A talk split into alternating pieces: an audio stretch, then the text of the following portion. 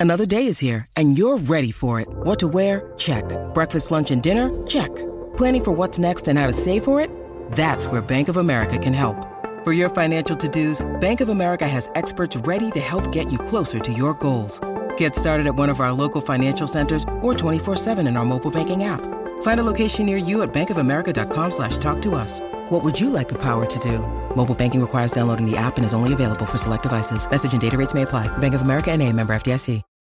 When you need mealtime inspiration, it's worth shopping Kroger, where you'll find over 30,000 mouthwatering choices that excite your inner foodie. And no matter what tasty choice you make, you'll enjoy our everyday low prices, plus extra ways to save, like digital coupons worth over $600 each week. You can also save up to $1 off per gallon at the pump with fuel points. More savings and more inspiring flavors make shopping Kroger worth it every time. Kroger, fresh for everyone. Fuel restrictions apply.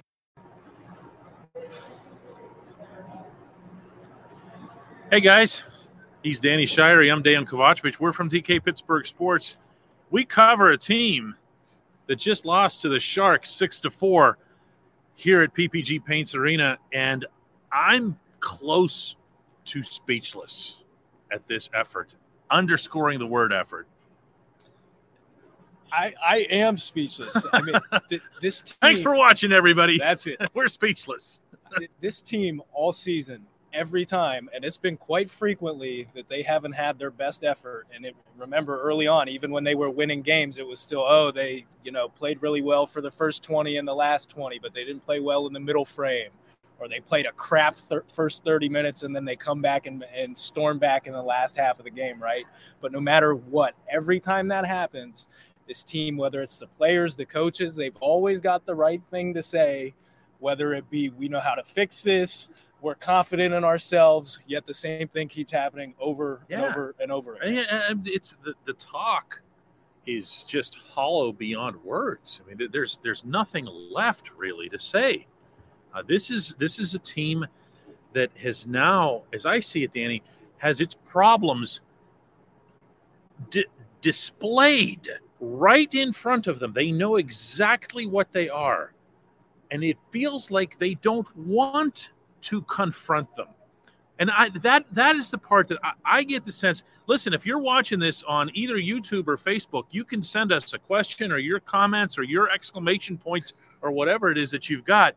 But my feeling is that people in general, Danny, are frustrated by what they perceive. I think what we perceive mutually is the Penguins not wanting to confront these problems. Well, and I, I think the bigger frustration with that is that even earlier in the season, when these these problems might not have been as glaring as they are right now, as we head into the All Star break, Or as defined. right? They, Yeah. were, they were still there, and even They though it wasn't crushing them at that point in time, they were there. And you know, whether it was us or the fans, you know, the, these were things that were brought up, and even if they were tinkered with a little bit, we've still seen, you know, line line combinations. For instance, we've still seen Jeff Carter, first chance we had, he was reverted back to the third line center. I know he's been playing on the wing here for the last little bit, but first chance they got to put Brian Dumoulin back with Chris Letang, they did it. First chance they got to put Bryan Rust back with Sidney Crosby, they did it.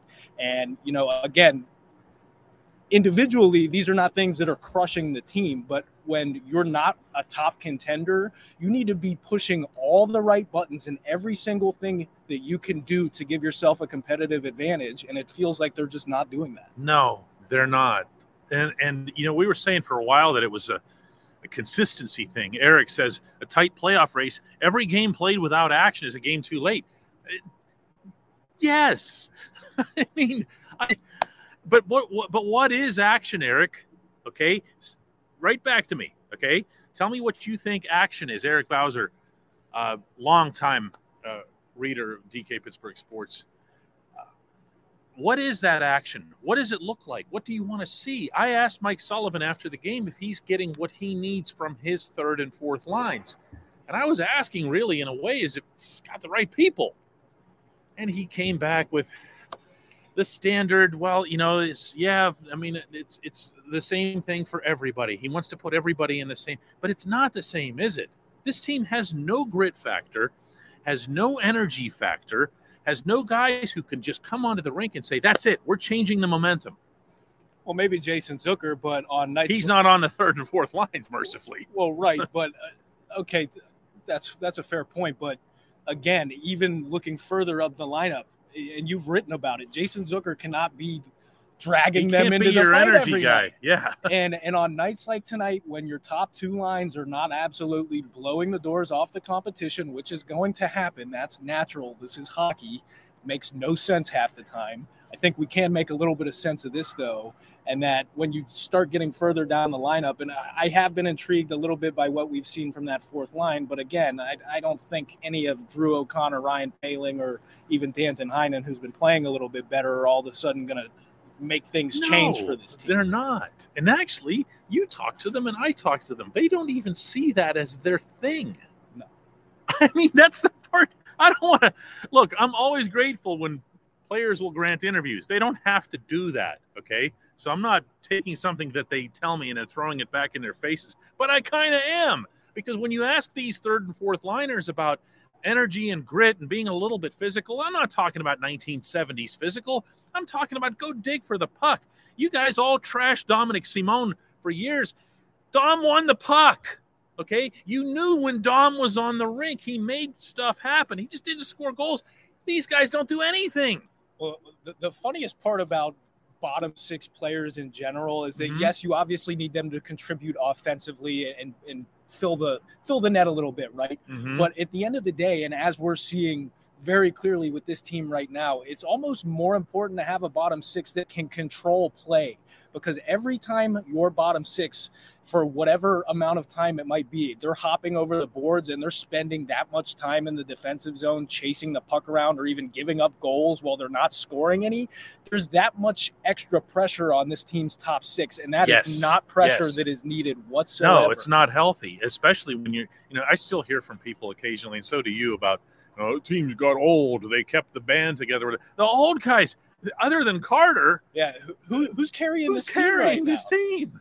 Who was the one who was doing, who were the guys doing all the scoring out there? Look, Gino was awful. I mean, despite his two goals and Right. an assist, the worst two goal, one assist performance you'll ever see. But for the most part, those guys are carrying this team. It's the rest of them that are the problem here. Scott Miller has a terrific question. If the players can't change, does that mean the coaching style has to? If these players can't execute the system, does the system have to change? Go ahead, Mr. Hockey Coach. Um, my answer is yes, but I will also preface that by saying I think it's a personnel issue, right?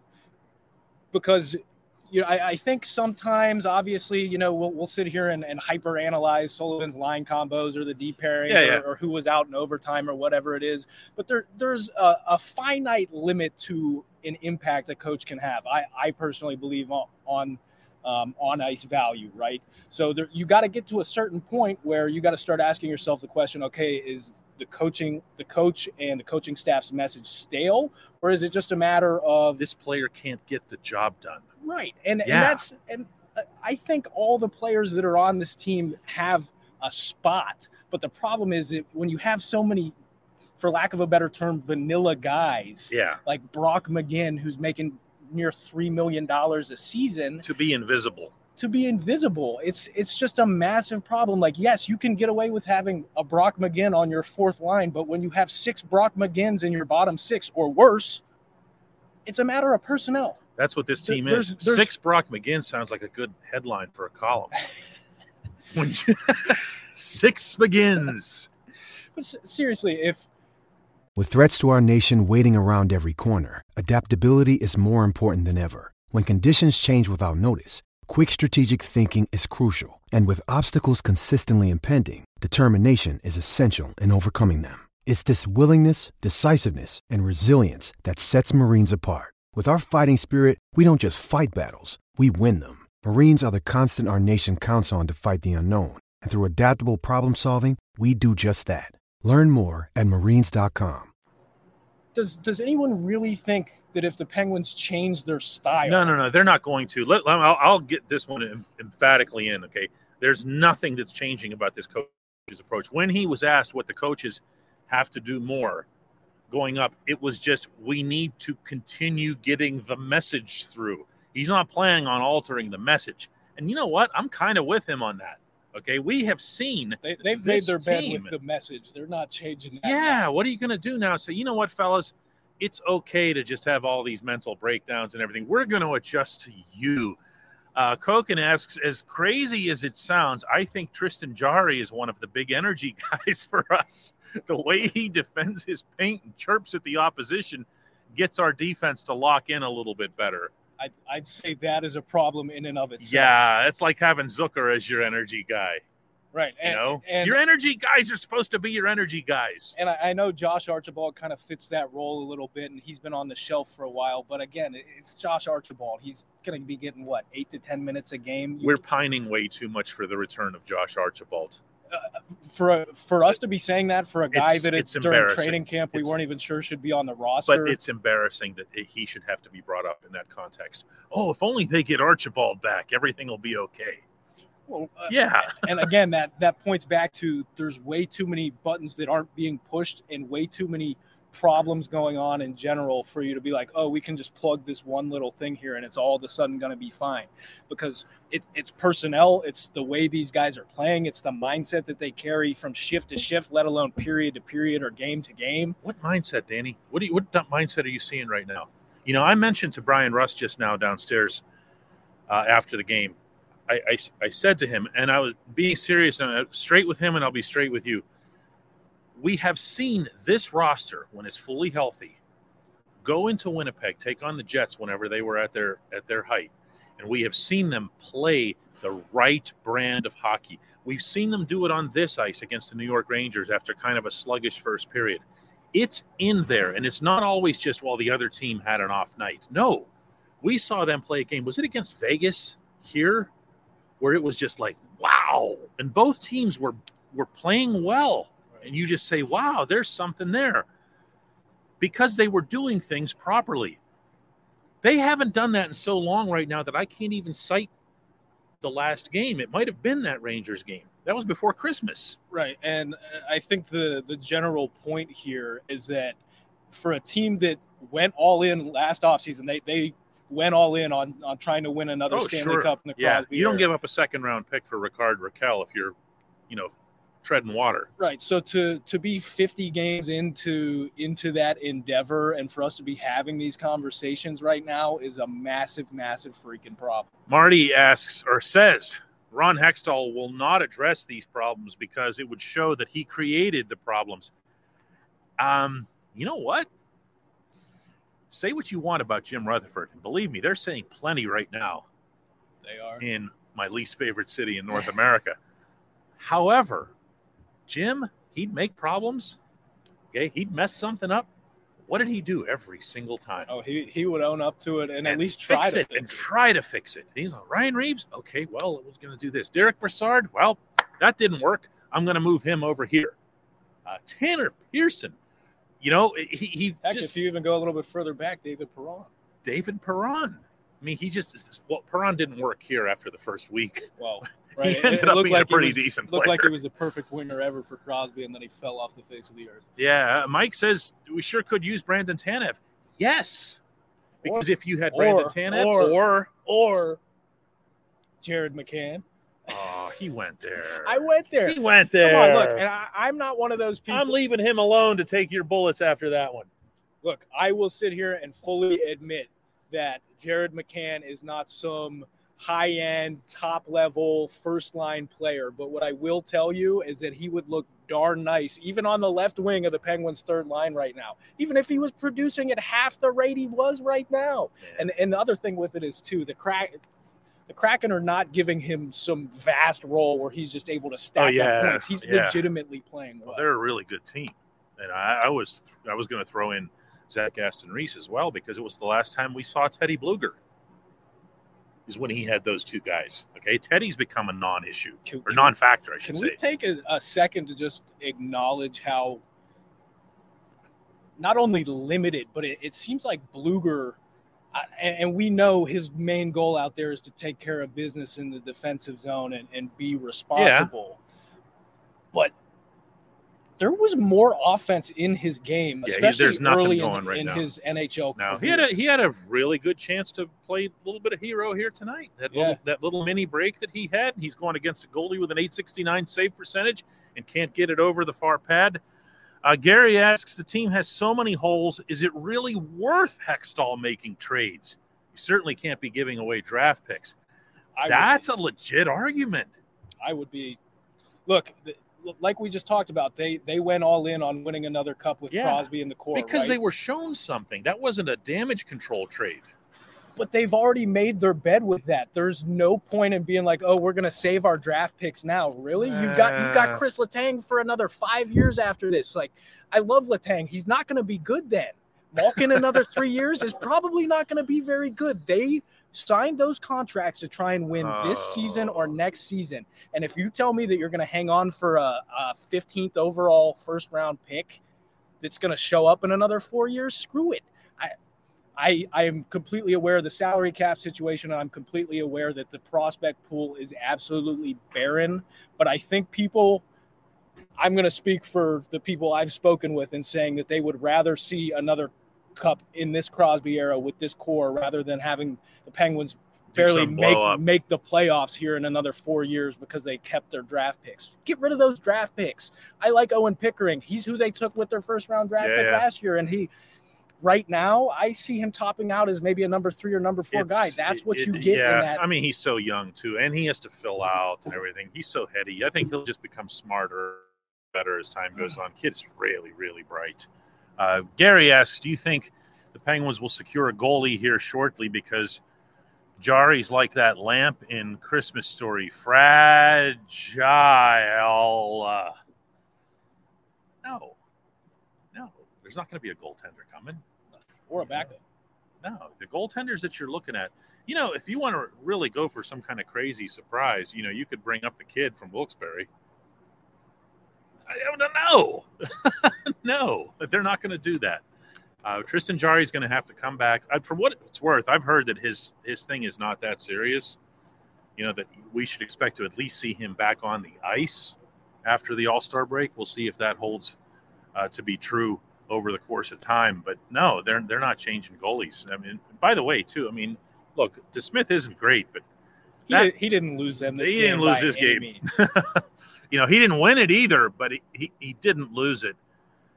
Uh, we're going to take just a couple more here. Scott says, uh, agree with your thoughts on accountability. I know if they know how to play the right way, and we've seen them play the right way, does this boil down to simply a lack of urgency? I mean, partially. Partially, yeah. Partially, it does, and there, there was a stretch earlier in the season where you kind of tiptoed around it because coming into this season, being the league's oldest team, you kind of knew, okay, these guys might struggle a little bit. But they had a mission. best. Like you could tell they were into it. They were really into it. And right now, the only guys who are into it are the oldest guys. You know, I mean, that's the part. Well, other than Carter, why is Jeff Carter playing? Can anybody here answer that? No one's asked that one. Why is Jeff Carter even on the ice? And if the Zamboni guys run him over out there, it'll only mean because it took him that long to get off the rink when the game ended. I don't want to talk about Jeff. He doesn't want to talk about it. He, he can't even bring him up anymore. He was writing these really smart columns about him earlier this season. Now look at him. Look what's happened to him. It's not healthy, I say. Take one last one here. Anytime JR traded for grit and size, Sully never played them. Yeah, but there's different definitions of grit. Okay, this everyone gets into this Ryan Reaves thing. Okay, It- there's more to it. When this coach talks about playing physical hockey, what's he talking about? He's talking about doing what Rickard Rakell does most nights. He's talking exactly about what Rickard Rakell does and goes out there most nights. Rickard Rakell gets in on the forecheck. He plays through contact magnificently, and he's got the skill to back it up and, and crashes and- his and own compensate. crashes into his own goaltender too tonight as he did on the Right, winner. but- But that's neither here nor there. He's been terrific. Nobody's talking about going out and getting some fourth line goon that's going to play three Right. minutes a night and is going to fight people. You can have grit and size and still be good at hockey. Those those two things are not mutually exclusive. Oh, Dom gets the final word in this episode. He says, "We knew these contracts with Cappy and Carter would be terrible signings. You didn't know that at the time Carter was extended. Don't lie, Dom. Okay, but you did know it with Kapanen. You knew it with Kapanen. You, he, he knew it with Carter. I knew it with Carter. He knew, knew it with he knew it with Carter. Thanks so much for watching, guys. This was a lot of fun. Really, I mean, other than the whole discussion point, right? Yeah, I don't know. My my night's kind of ruined now about Jeff Carter, but we'll, I'll try and move on. All right.